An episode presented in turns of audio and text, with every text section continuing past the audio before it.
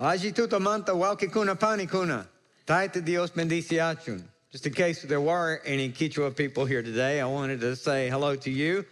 Uh, I am David Sills. The Lord has called me to be involved in international missions, as the Lord has called every one of you to be involved in international missions. What I don't know is precisely the role that He's called you to fill. But I do know that every believer has some responsibility with international missions. It's pleasing to the Lord when His church gets involved with missions. It's His mission. He's allowed us and called us to join Him in that task. That's a great blessing. It is a great blessing to be a part of a church that has such a missions vision. Mary and I were remarking just as we were arriving today how encouraging it is to see a church that is so engaged in missions. You have this annual missions conference, you have booths represented, and you have a lot of missionaries that you help support, you pray for, you're connected with. And that is an encouragement to me. I remember reading here a while back, a, a, a guy was talking about the passage where he said, Without a vision, the people perish. And certainly that's true, but he turned it around and said the opposite is also true. Without a people, the vision perishes. And so while I'm thankful to your pastor and your elders, your leadership team here for missions, and the leadership that they have obviously made a priority so that we can have this kind of weekend, I'm thankful for you too. And as I share this day, I want all of us to be praying about Lord, what might you say to me? What is my role in your plan for the nations? I want to share a couple of uh, things that I, I, just refer to as missionary math. Nobody needs a calculator or anything like that, but they're just numbers for us to keep in mind. I've shared these throughout the weekend, but uh, as the pastor said, some of you weren't here, so it kind of sets the context to let you know where we are going, what we're keeping in mind as we unpack a passage of scripture today. The truth is that in this world of over 7 billion people, a third of those people have not heard the gospel. They don't have a missionary. They don't have a pastor. They don't have a church like this. They don't have a Jesus film. They have no access to the scriptures. They don't know how they can know the Lord Jesus Christ. That's over 2,000 million people. 2 billion people plus don't know the gospel. And we've had the Great Commission to take it to them for 2,000 years. We talked a little bit yesterday about how in just uh, 121 years since its invention, already in 121 years, the Coca Cola logo and product is recognized by over 95% of the people on this planet. But in 2,000 years, to obey the Lord Jesus Christ and bring glory to his name, still a third of the world has not even heard the gospel.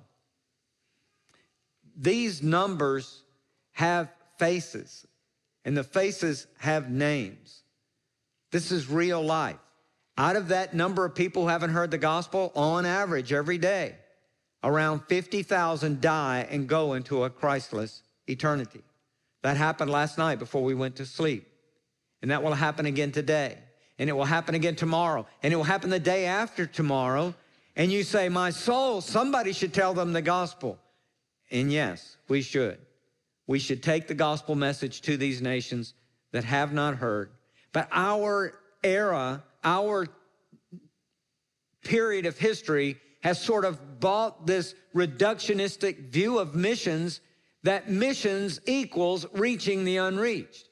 That that's what we need to do is just take them the gospel. But you know, Jesus didn't call us to go ye therefore and get decisions from all men. He sent us to go and to make disciples. And he even said, teaching them to obey everything that I've commanded you. And we can't do that in a one week mission trip or in a six month evangelistic campaign.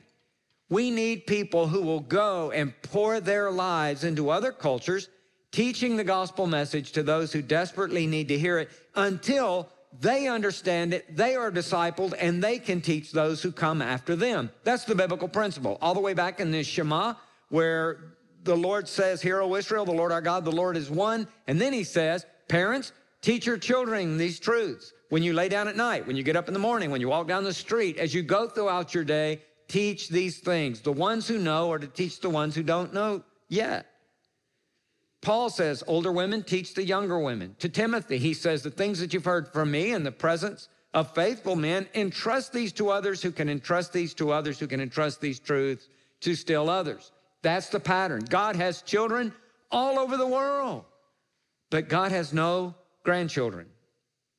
Everyone must hear the gospel, come into a right relationship with God through Christ. Now, sadly, a lot of people think they've heard the gospel message and they have a little cross on top of their building. But when you get inside and you scratch the surface a little bit, what you find is this is not salvific New Testament Christianity. This is just the name of Christianity because they still worship demons. They are still practicing witchcraft and curses. And this may sound even horrific for me to talk like that, but this is true. This is what we find around the world. Why? because no one has ever gone to truly disciple the people and to teach them how to continue Christianity in their midst. And so, what I would say is the great tragedy of the world, while it is terrible that a third of the world hasn't heard the gospel, the great tragedy of the world today is not that it is unreached, it is that it is undiscipled because I can't go to every place in the world and camp out and stay there forever and teach the people, pastor the churches, and train. What I have to do is to teach teachers and to train trainers and to disciple disciplers and to evangelize evangelists in 2 Timothy 2 2 fashion so that everyone has an opportunity to hear the gospel and to continue it in their midst. Many of you perhaps read Christian history, or maybe in school sometime you remember reading about, hearing about the great, the great Welsh revival that happened a number of years ago in Wales. D.A. Carson, if you read Christian literature today, you know that Don Carson is a contemporary author, has written some systematic theology books and etc. Don Carson said he and his wife were in Wales recently, a few years ago, on a vacation. And as they were driving throughout Wales, they saw an old Welsh Calvinistic Methodist church. And they thought, that's got to be one of the remnants of this Welsh revival. So they pulled off the road, and it was obvious they were having an open house that day. And they were giving little tours of this historic little church on the side of the road. And so they thought, well, let's go see. And they went in, and this little old lady was their tour guide, and she was taking them through, showing them the church. But he said, looking at the things on the walls and just hearing some of the things that were going around in the building, he realized this is not really an evangelical Bible loving church anymore. And so, as he asked the lady, he said, Is it true that revival that happened in this place, that this, it really was the Welsh revival like we've read about? She said, Oh, yes. She said, In fact, I came to know the Lord during those days.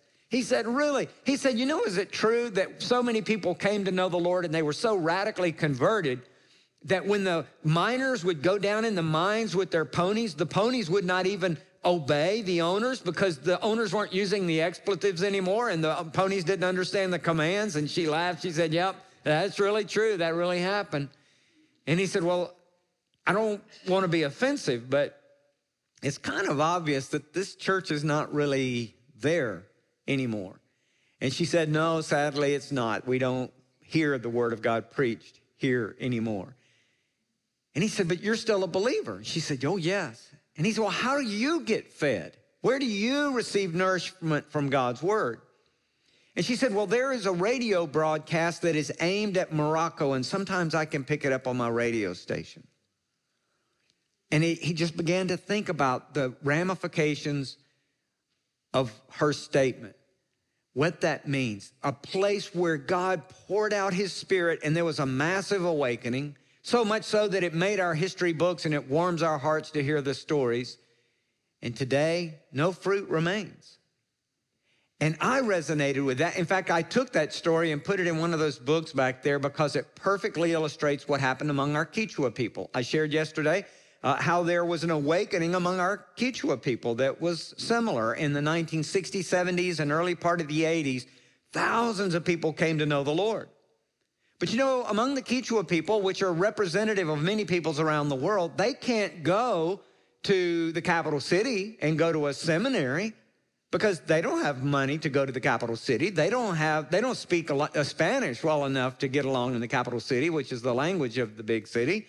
They don't have any job skills to support themselves there, and they're subsistence farmers back in the Quechua communities. What would their families do? And many of them are already pastoring churches, but without any training whatsoever. You might think, well, brother, let's just get him some, some money so that he can go to the seminary in this big city and get the training. We'll help him with his Spanish. He doesn't know how to read or write. Well, I'll do the reading and writing for him, and I'll just tell him what the books say, and he can still get the training. Once he's lived in the city for three or four years, he's not very likely to go back out to the boonies and live in a place where he's not going to receive a salary. And in fact, for the Quechua people, if he receives a college degree, which is what a seminary degree level is, he has attained a level of education that is attained by less than 1% of his people group. Why would he go back out to the boonies? In fact, that's what happens when we send people from other countries to the United States to get training here. The majority of them do not go back home. It's what we call the brain drain. Which ones would we send to get the training? We would send the brightest and best. We would send those out. Please go get training so you can come back and help us. We're sending the brightest and best, and the brightest and best don't come back. So we're worse than we were to start with.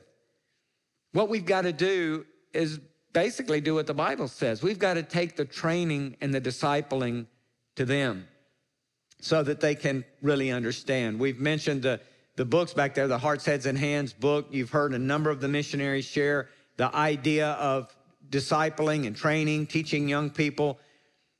That's the challenge that the Lord has given us. we do not have the luxury of simply going out and preaching the gospel on a one week mission trip and declaring our work in missions over. Any more than a family doctor in family practice could work for one week and say, okay, I've healed everybody here in this city. My, my life is through here. No, there is always a new challenge, and there are always new wrinkles in people understanding the gospel and how to apply the Bible to their lives. These materials that we use for training, any of you could use these materials and use them for discipleship here in Washington, or you could use it going with us on trips, or you could pack up from where you are and go to another part of the world. Anyone can use these. They are designed so that you help people know basic discipleship, what we call the heart of the person, practicing biblical spiritual disciplines of reading the word every day, praying, uh, having your quiet time, sharing the gospel, memorizing scripture, just the basic spiritual disciplines, the heart. The head, Old Testament overview, New Testament overview, Christian doctrine, church history, uh, how to interpret the Bible, uh, how to do biblical counseling, how to lead in worship, all those aspects. That's the head knowledge. The hands, how do I disciple another person? How should I be a good steward of the resources God sends into my life? All the aspects of the doing of Christianity, that's the hands part of the book. There are nine basic modules. We take teams of people just like you to go, and we spend a week at a time with the pastors and the lay leaders who want to be trained. And we do that nine times over three years. And every time we go back, we gather those same guys together and we pour another week of information into their life. Think about the greatest Bible teacher that you know, that you love. Maybe it's John MacArthur, maybe it's John Piper, maybe it's whoever you imagine. When you think about that, what if you could have 15 of your friends, 25, 30 of your friends, and you could sit in a room with that person eight hours a day, just standing there in the room with you, teaching you through the scriptures or whatever the topic was. You could ask any questions. You share meals with that person. I mean, that would be a pretty phenomenal week. Well, in the work that we do overseas, you're that guy. You're the one, they look to you that way. And that may startle some of us. We are a little nervous, but that book also includes all the teaching outline. So everything's laid out for you. The reason I'm sharing all this is to say there is a phenomenal need around the world. And we sometimes think, I wish God would call some superstars to go do that. And God has. And they are you.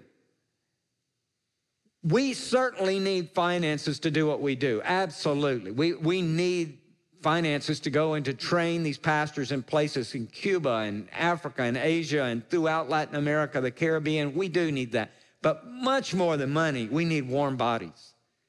Because I cannot go everywhere. The people that work with us cannot go everywhere. So we are mobilizing the church all over the world to go all over the world with all of the gospel. In fact, our little watchword or our motto is all of God's people going into all of the world to faithfully obey all of the Great Commission.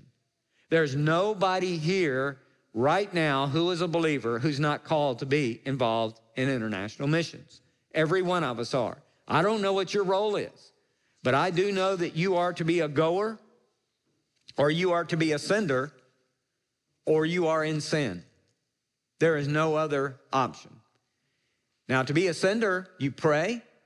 Perhaps you give financially. You say, Well, I'm already doing both of those. Then do it as if souls depended on your involvement. God may call you to go and you may come back. And you may go and go and go. But we are to go and we are to give. Pastors, people who are serving churches, Chasuta, Peru. I was in, I was preaching up in uh, a place called Huaraz, uh, Peru, up in the mountains, and these guys came to me and they said, "Brother, come out and train us." And I said, Where are you? And they told me where they were, a place called Chasuta out in the lowland part of Peru and toward the jungle. And I said, Well, do you even have churches out there? And they said, Oh, we've got about 20 churches out here. I said, Do they have pastors? And they said, Well, they got somebody in charge. And I said, Well, do they have Bibles? And they said, Well, a couple of them have some New Testament, some of them have some Jehovah's Witnesses Bibles. And I thought, Do they have training? And they just laughed at me. And I, and I said, Well, if they don't have training and they don't even have Bibles, what are they preaching? And just as serious as they could be, they looked at me and they said, Well, whatever they dream about on Saturday night. I mean, wouldn't that be the Lord's word to the, I said, yeah, we'll come out there and do some training. So we started going out there and bring, but these guys will come from four and five different tribes and they will come for two weeks. Think about the next two weeks of your life is going to be spent walking down trails, riding through jungles and rivers and dugout canoes, going through enemy territory and etc. And by the time we arrive, there will be about 45 guys who've gathered. And they do that every four months. When we go back, they're there. And we go to the next level of training and we pour into their lives, teaching them. Oftentimes, we'll have guys who are training the pastors, but while we're training the pastors outside, we're doing vacation Bible school with all the kids in all this area of that village, or maybe the ladies who go are able to do counseling and Bible studies with the ladies. And so the ladies are over here in one room and they're receiving their Bible studies and training and discipleship. Maybe we're going into the schools and we're sharing with the student body, maybe with the faculty. We do community evangelism. We've done medical teams. We've done construction and painting.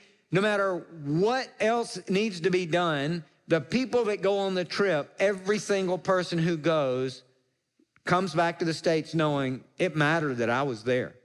My gift, my skill, my talent, what the Lord has poured into me, I had because we designed the trip around who do, who wants to go. But it's like a bicycle wheel. The hub of that bicycle wheel with us is always training pastors and leaders. But there are a lot of spokes off of that. In any spoke you want to be, we will find a role for you to plug in on these trips. Why? because we want all of God's people going into all of the world to faithfully obey all of the Great Commission. And part of the reason I want to do that is because God has people now serving full time on the field with us and with other mission agencies who did not have career missions on their radar screen. They just wanted to go on one of these trips with us and participate in that. And God began to stir their heart. I shared already that God called me and he called my wife to international missions through short term trips. And the fact is, God can't lead you based on information you don't have. So I want to get you exposed to as much of the world as I possibly can and just see what God's going to do. You will pray for missions differently. You will watch CNN differently. You will give to missions differently. You will serve in your local church differently as a result of going. I was in Brazil. I was talking with the leadership of the entire convention. You know that Um, Brazil is a big country, it's the size of the continental United States. They told me that there in Brazil, until you've graduated from seminary, you can't be a pastor because you have to graduate from seminary to be ordained. And you have to be ordained to baptize and serve as a, a church pastor. You can be called an evangelist, and you may be the only pastor in your whole region of the country. You're the only leader, the only pastor, but you can't carry the title and you can't baptize and you can't do the Lord's Supper, just the way their rules work down there. That's how they operate. And they said, What we have are a bunch of evangelists that need to receive your training so that we can ordain them and, and call them pastors. And I was thinking, This is me, me, my suitcase, sitting there talking to these guys. And I said, Okay, how many guys you think we, we should train? And they said, Oh, we have at least 10,000 that need the training. And, uh, you know, and I, I had to say, Well, brother, there's no way we can come train 10,000 people. I said, well, what we could do, if you will pull out the sharper ones, we can come and train some of those guys, and then they can fan out and train other groups of guys. And then we'll come back and we'll train them through the next module, and they can go out and train the next guys through their next module, and et cetera. We'll find ways to do it. But what breaks my heart, and I hope breaks yours, is every time I tell somebody yes, I'm saying no to lots of other people because there's just not enough. There's just not enough of God's people who are willing to say, Yeah, I'll take my vacation this year and I'll go help you guys do that. I want to be a part of doing it. I want to see how that works. Just, just do it. And you say, well, I can't. I, I, there's no way I can go internationally right now. Well, then help somebody else go because there are other people perhaps sitting next to you right now who would be willing to go and who would be able to go, but they maybe they lack the finances to go. We don't charge for our trips. What the trips cost is what they cost. And we don't charge the nationals for coming to our training. I tell all of our national brothers, this training is absolutely free, but it's very expensive.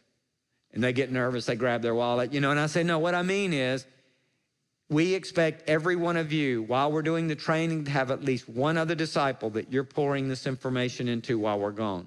When we come back, we're going to teach you again, and then you're going to go back to your disciples, hopefully plural, and you're going to train them again what we've taught you. That's the expensive part.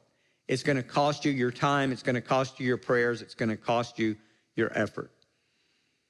Your life is, I hope this isn't new information. Your life is not yours. You've been bought with a price. And the one who bought you is the Lord of your life.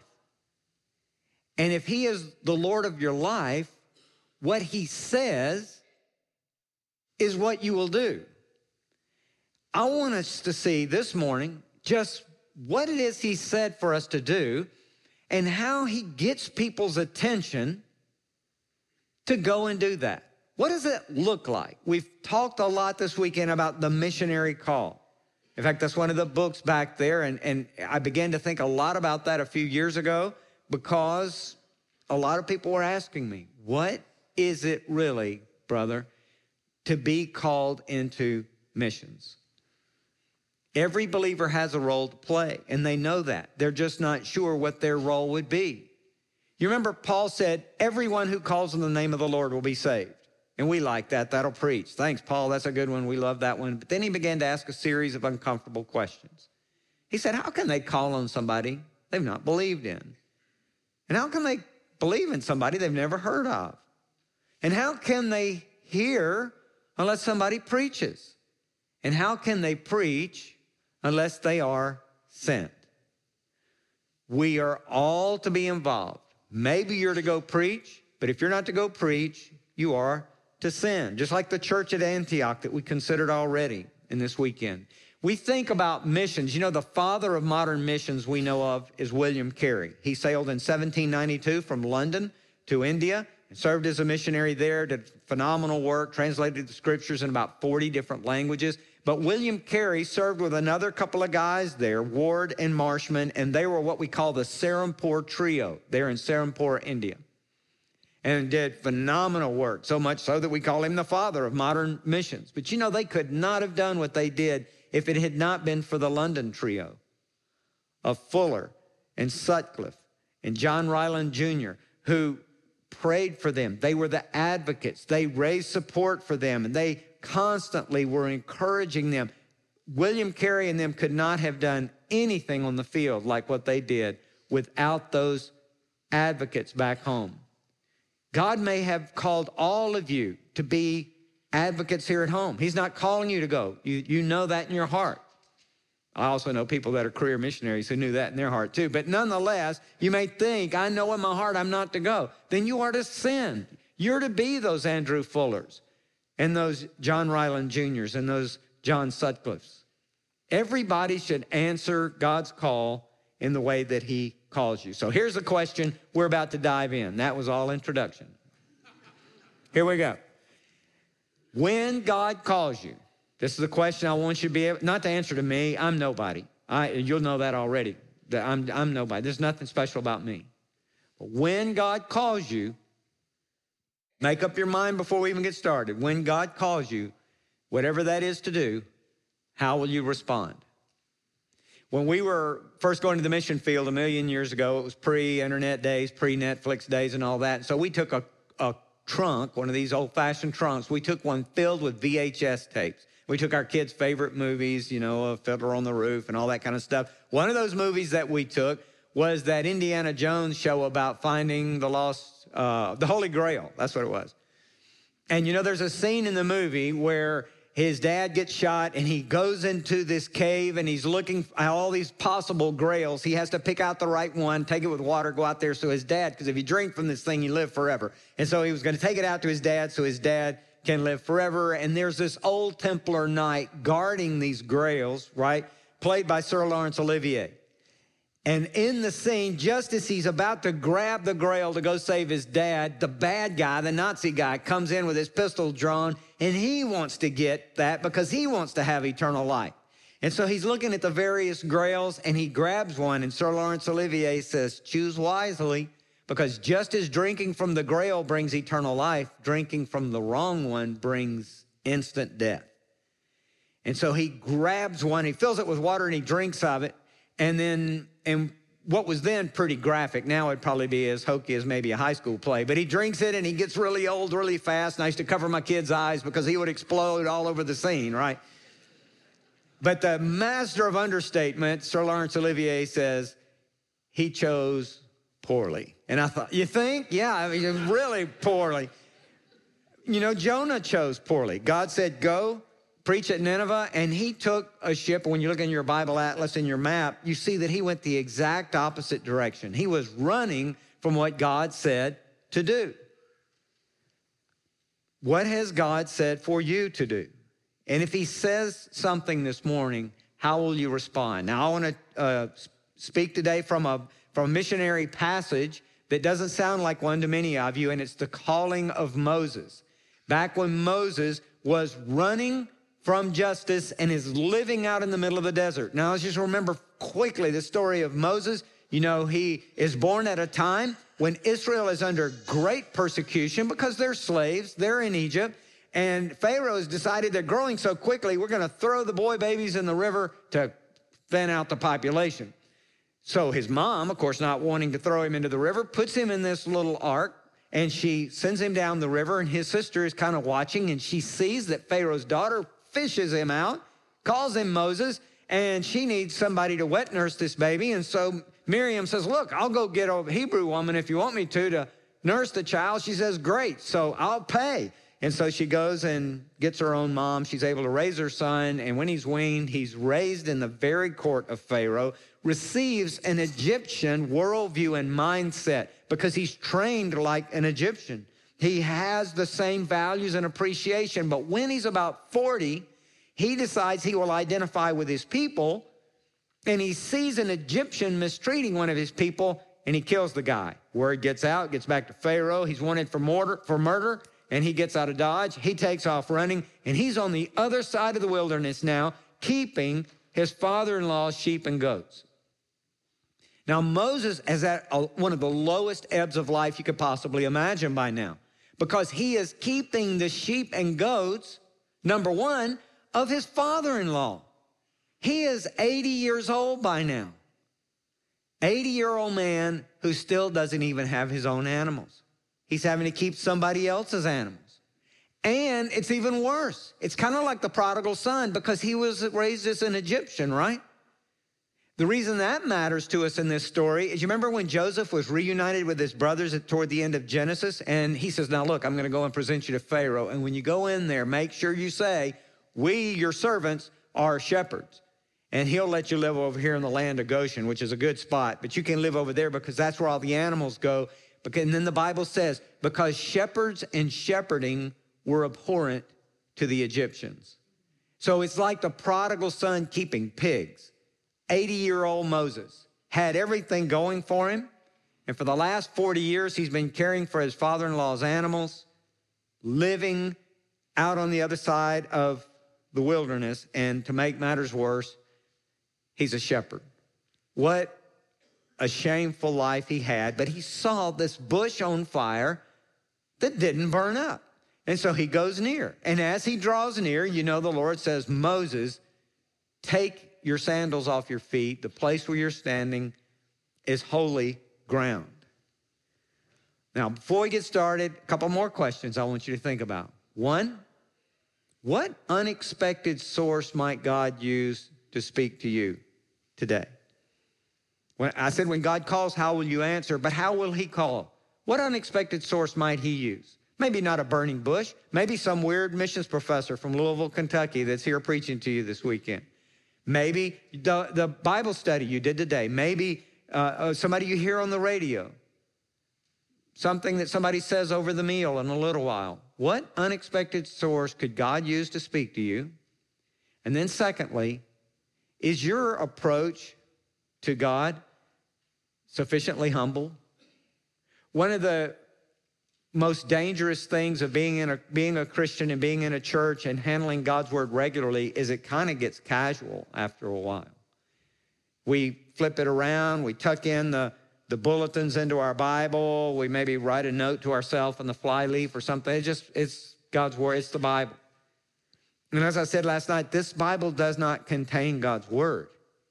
This is God's word our hands should tremble a little bit when we pick it up. This, this is God's word to us. And even sinful people like me, God speaks through, just like He spoke through a donkey. God can use anyone, anywhere, any when.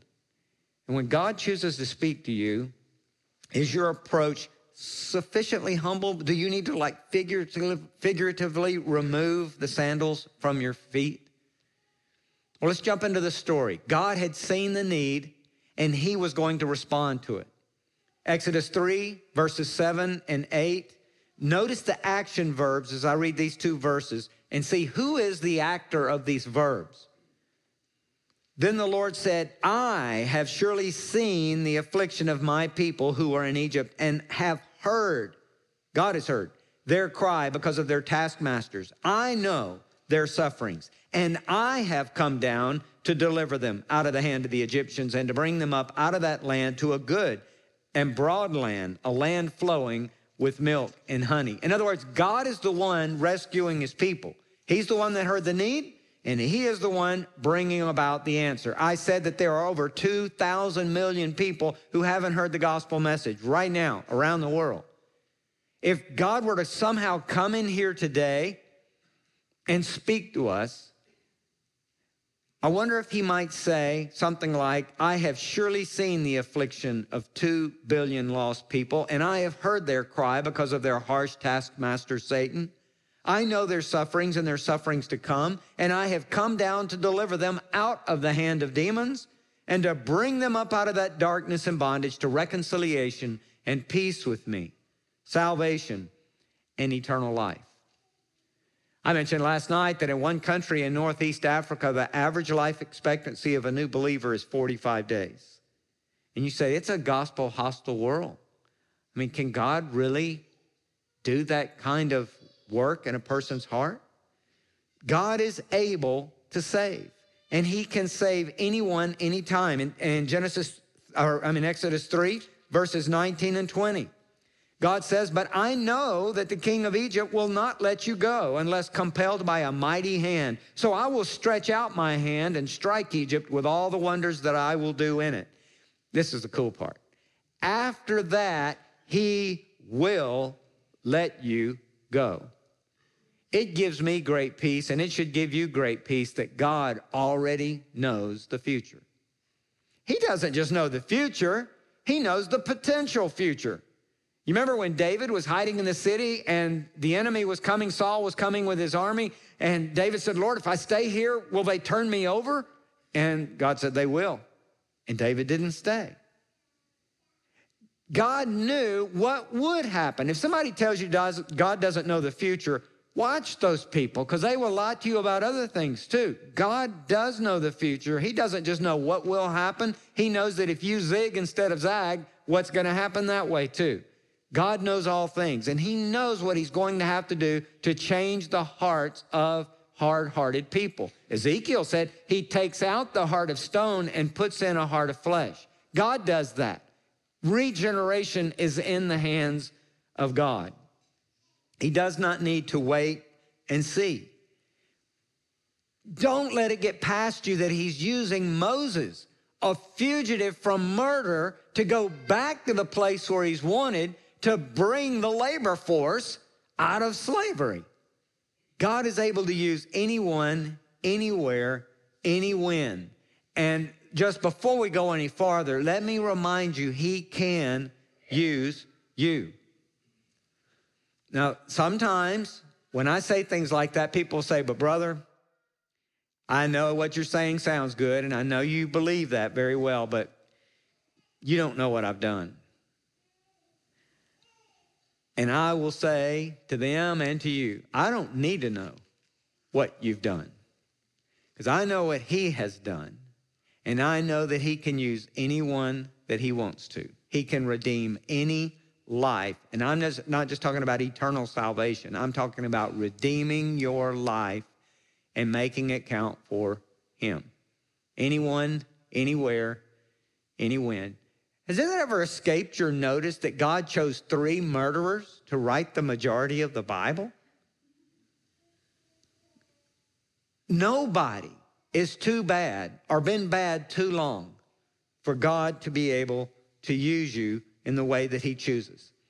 There's another story of a guy that lived in our country a number of years ago, a couple hundred years ago, he lived at a time when to be a pastor, it was kind of like Brazil. You had to go to the Bible or the divinity training school and graduate to be ordained to serve as a minister. And that's what he knew the Lord had called him to do. He wanted to be a minister. He knew God had called him to do that, so he goes to get training. But this seminary where he's getting his training had kind of gone liberal, had really gone liberal, and some of the professors weren't even believers. And he was having a conversation with a friend in a hallway, and they're mentioning something about some professor. And he said, Oh, that professor, he doesn't have any more grace than that chair. Well, the word got back to that professor, who, of course, was very angry, and they kicked him out of school. Well, I mean, now his life is over. Wait a minute. I'm called to be a minister. I got to go to school. So he apologizes and appeals to get back in. The professor said, I accept your apology, but you're not getting back into school. And then he made a public apology to the whole student body. I'm sorry, it was a private remark, but it was foolish. I shouldn't have said it. Uh, and he humbled himself, but they still didn't let him back in. So he got other ministers to appeal for him. The great Jonathan Edwards wrote an appeal for David Brainerd to be accepted to go back into school, and they still wouldn't let him in. His life was over because of a foolish mistake. So the only thing he knew to do was just take his Bible and he went out into the woods and he began to preach to the indigenous peoples, the Native American folks that he found there in New England at the time. What he didn't know is, even though he was a very young man, he should have been strong and healthy, but he had latent tuberculosis that was exacerbated by the harsh climate and he began to get very sick living out in the snow and the ice and the not being able to be clothed with the right kind of protection or know how to live like the indigenous people did. And he died when he was 29. But he left behind this diary that Jonathan Edwards got. In fact, he actually died in Jonathan Edwards' home. He had gone there when his health got really, really bad and didn't live very long. And when he died, he left, of course, that, that journal, that diary, and Jonathan Edwards published it The Life and Diary of David Brainerd. And that was such a powerful testimony of how God stirs in your heart and what God was telling him and what he was seeing happening among these indigenous peoples and just the commitment that he made. I don't know if you've ever read it, but you feel guilty for breathing after just a couple of pages. It's just unbelievable how godly this young man was. We still use that book in seminaries today. And when William Carey, you remember the guy that I said is the father of modern missions, when he sailed to India, he took his Bible but another book that he took was The Life and Diary of David Brainerd because it stirred his heart to consider missions at a time when a lot of churches didn't consider missions. God used and still uses David Brainerd powerfully, but not in the way that David Brainerd expected him to be used. He expected to be a minister of a local church, and God had greater things planned. Do you think Joseph planned on being sold by his brothers, being sold into slavery, being accused falsely, going to prison, and suffering all the things that he suffered before God raised him up and used him so powerfully for the peoples at that time. God can use anyone. Don't let something in your past excuse you from God's service.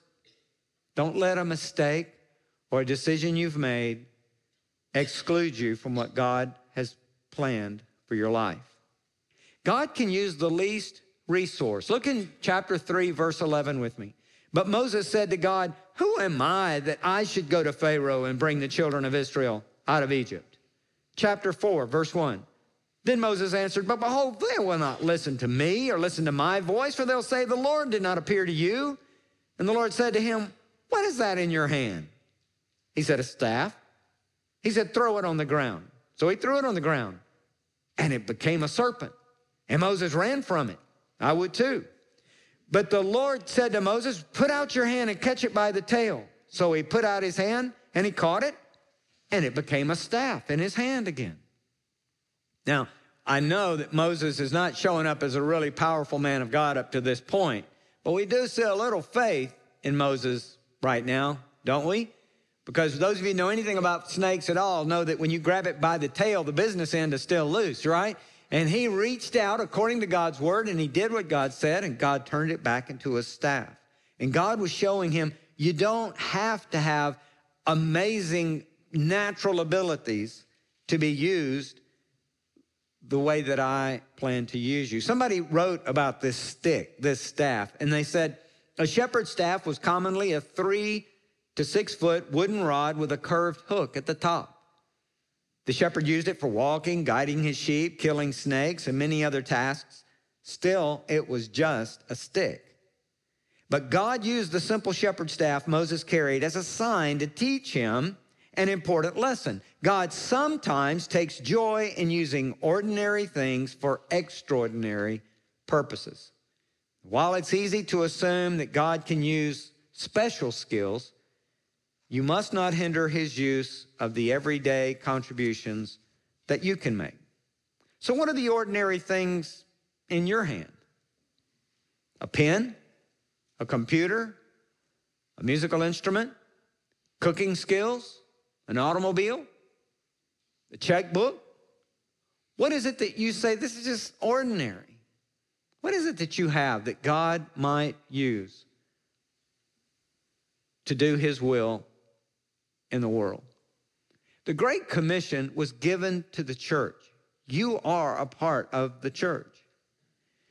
J. Hudson Taylor, the guy that we call the father of faith missions, who started China Inland Mission, he said the Great Commission is not an option for you to consider. It is a commandment to obey. And God can communicate through you. Exodus 4, verses 10 to, 10 to 12. But Moses said to the Lord, Oh, my Lord, I am not eloquent, either in the past or since you've spoken to your servant. I'm slow of speech and of tongue. And then the Lord said to him, Who has made man's mouth? Who's made him mute or deaf or seeing or blind? Is it not I, the Lord? Now therefore go, and I will be with your mouth and teach you what you shall speak. Now, if we were to continue, we would see that in the next verse, Moses is basically saying, Here am I, O Lord, send Aaron. Right? He didn't want to go. He wanted somebody else to go for him, but he was making excuses. He was afraid. You may be afraid sometimes too when God tells you to do a thing, calls you to do a thing, but don't let fear answer when God calls. God is able. Moses made excuses, perhaps like Jonah made excuses. God will still have his way. God stirs your heart to do his will. Spurgeon, again, one of my heroes, I mentioned him earlier in the weekend. Listen to this quote that, that Fuller that, that Spurgeon said. If Jesus is precious to you, you will not be able to keep your good news to yourself. You will be whispering it into your child's ear. You will be telling it to your husband. You will be earnestly imparting it to a friend. Without the charms of eloquence, you will be more than eloquent. Your heart will speak and your eyes will flash as you talk of his sweet love. Every Christian here is either a missionary or an impostor. Recollect that, Spurgeon said. You either try to spread abroad the kingdom of Christ or else you do not love him at all. What is a missionary then? You have to sell the farm and go to the other side of the world? Spurgeon didn't. He never did that. So, what did he mean?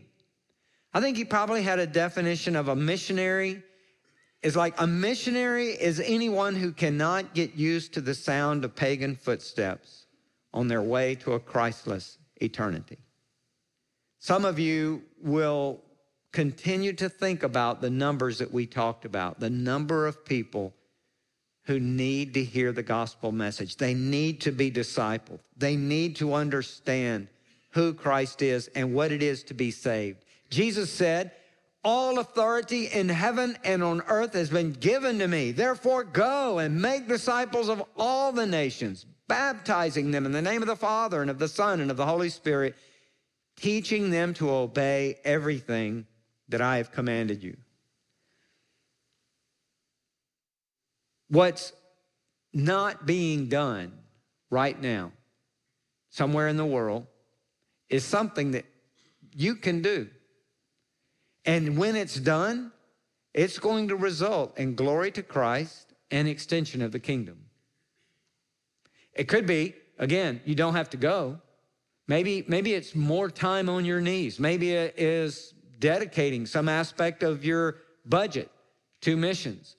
The bigger mistake that a lot of us make in churches and in families and as individuals is to ask this Lord, what is the place of missions in my budget?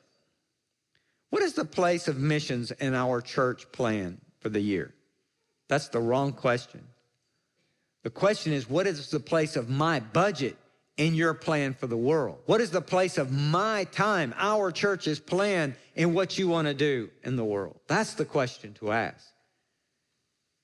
He's left us here with a great commission, but he's also given us some great commandments. What are they? The great commandment is this to love the Lord your God with all your heart, soul, mind, and strength. And Martin Luther said, if that's the greatest commandment, to not do that must be the greatest sin. He said, I've never loved God that much for five minutes in my life. And the second is like it to love your neighbor as yourself. If you genuinely love the Lord with all your heart, soul, mind, and strength, you're going to want to see all the nations come and worship him and bring him glory, to magnify his name, to praise him all over the world. You're going to want to see that great multitude to see God receive glory from his world. And if you love your neighbor as yourself, you're not going to want to run the risk of your neighbor spending eternity in hell. Sometimes we think, oh, I don't want to mention this to my neighbor because I might offend them.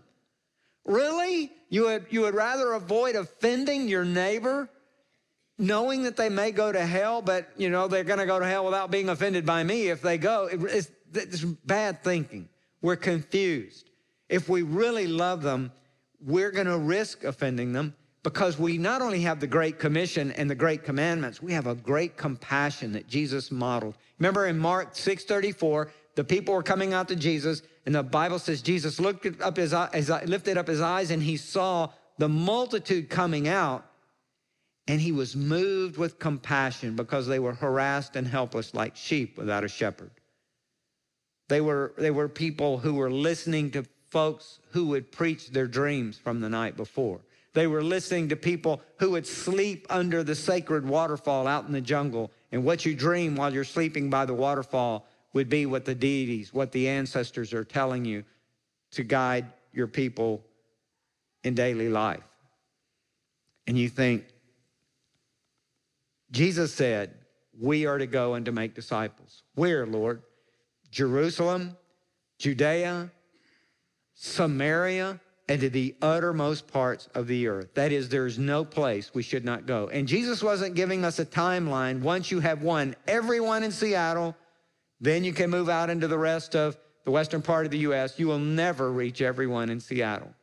You will never reach everyone in the west, western part of the United States. You will never reach everyone in the Western Hemisphere, and you will never reach everyone around the world. These were all the places where we need to be involved as the Holy Spirit leads and guides. When the power comes upon you, you will be my witnesses. Now, I haven't been to the uttermost parts of the earth, but I've been to places where you could see it from there, I think. There are some folks, some places around here that are very isolated from the gospel when you go around the world. They're difficult, they're hard places to go to. And some of you feel challenged by that. You want to go. Some of you are goers. Others of you are very excited thinking about what you can give, maybe more than you've given before, sacrificially giving so that others can go. But that passage we mentioned, the Romans 10, 13 to 15 passage, John MacArthur says, turn that around to look at the importance of getting people to the mission field. He said, if God did not send preachers, no one could hear. And if no one could hear, no one could believe. And if no one could believe, no one could call on the name of the Lord. And if no one calls on the name of the Lord, no one will be saved. It all starts with someone being sent to preach the gospel. Why is it when you were saved, you aren't immediately taken to heaven? Thank you, Lord Jesus, for saving me. In the name of Jesus, I pray. Amen. And there you go off to heaven. How come that didn't happen? You're still here. You're still here because God has a plan for you here in this world. What is it? What is your role in His plan for the world? We talked a little bit last night about knowing God's will and, and how the, the various steps or, or uh, ingredients in the cake of knowing God's will that we need to keep in mind. They're on the tape, they're in chapter two of that book, The Missionary Call. You can get those later.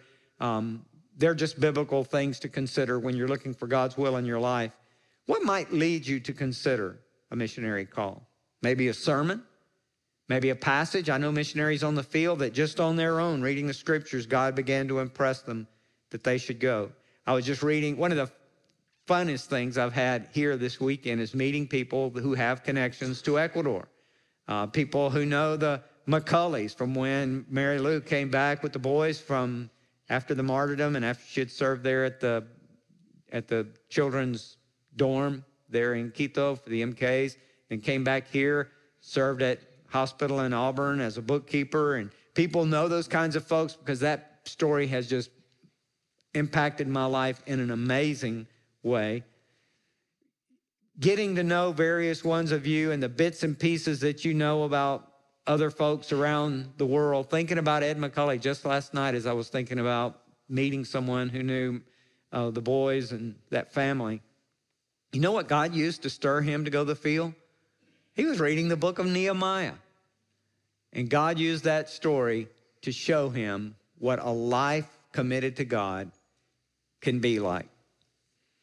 Maybe it's sermons, maybe it's global influences, maybe it's a short term mission trip, maybe it's being aware of a need. You saw a tsunami or an earthquake on television, or you saw a documentary about Islam or voodoo or whatever it was, and you, you were really burdened by it. I know a lady that's a missionary in Peru. She was reading about Jesus' reinstatement of Peter at the end of John. And she read the passage, and she had read it many times before, where Jesus says, Do you love me? And she's just reading it, you know, playing the role of Peter in her mind. Yes, Lord, you know I love you. And Jesus asked him again, of course, do you love me? And he said, Yes, Lord, you know I love you. But each time Jesus said, What? Feed my sheep, care for my sheep. And it dawned on her, He's talking to me right now.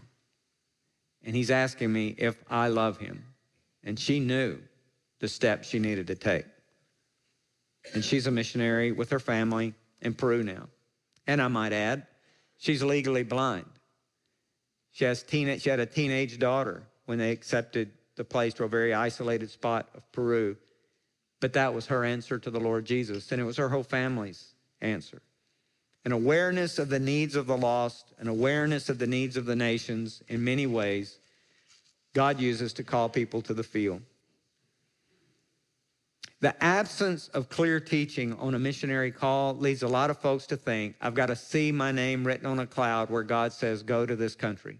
I've got to wake up and see Jesus standing at the foot of my bed. I've got to have some understanding of the precise zip code where I'm to go around the world. You can't analyze a call that might come to you by comparing it to someone else's. God calls people and they answer in unique ways in every single case. So, the question we started with, we come back to when God calls you, how will you respond? That's the question that you have to answer. When God calls, how will you respond? A good step is to be ready. Have a passport. That's an inv- you don't want to be the football player when the coach calls your number and you can't find your helmet. Have a passport. Be ready to go. Here I am, Lord. I'm ready if you call me. I'll send if you don't call me, but I'm ready to go. And don't let age be a barrier. A lot of people have told me, oh, brother, that was powerful today. I hope the young people were listening. Remember, Moses was 80 when the Lord called him to do his life's work. Abraham was 75 when the Lord called him. Don't let youth be a barrier. Timothy was a young man. Solomon was a young man. Jeremiah said, I am only a youth. There is no barrier to what God wants to do. What he's looking for is our availability more than our ability. There's one country, let me say this. There's a country that a few years ago, missiologists, which is kind of what I have to do for a living, missiologists, missionaries, people who are involved in missions, would say that country will never have people who can be openly Christian. People who will say, yes, I'm an, you, they're not even gonna let you come in their country, much less be a missionary. But that country realized that they needed to learn some English. Their, their administrators and their legal people and all the big bosses in the country, they needed to have English. And so they said, well, somebody come over here and teach us some basic English.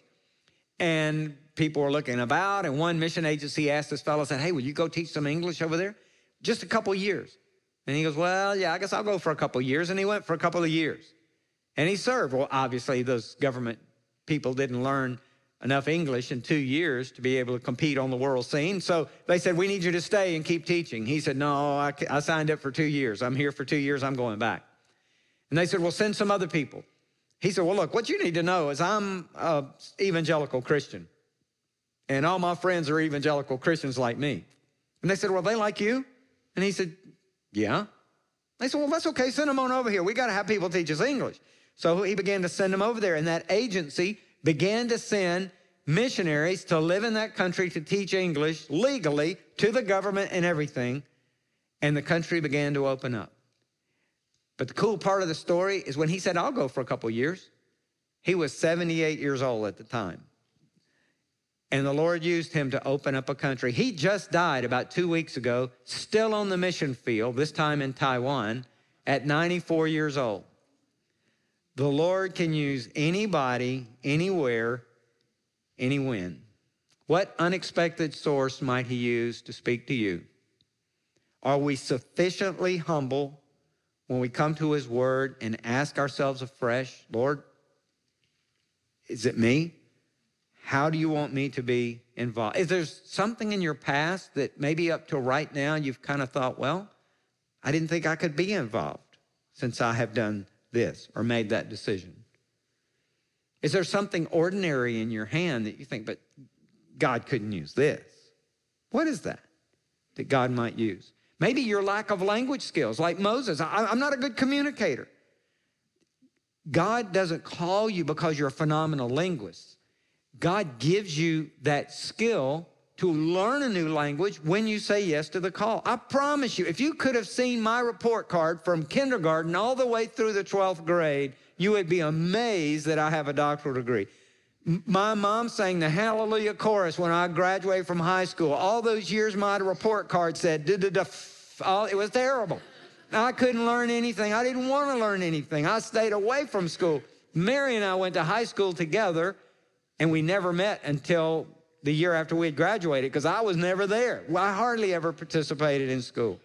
But God has given me a love for languages, and I have been able to learn some languages.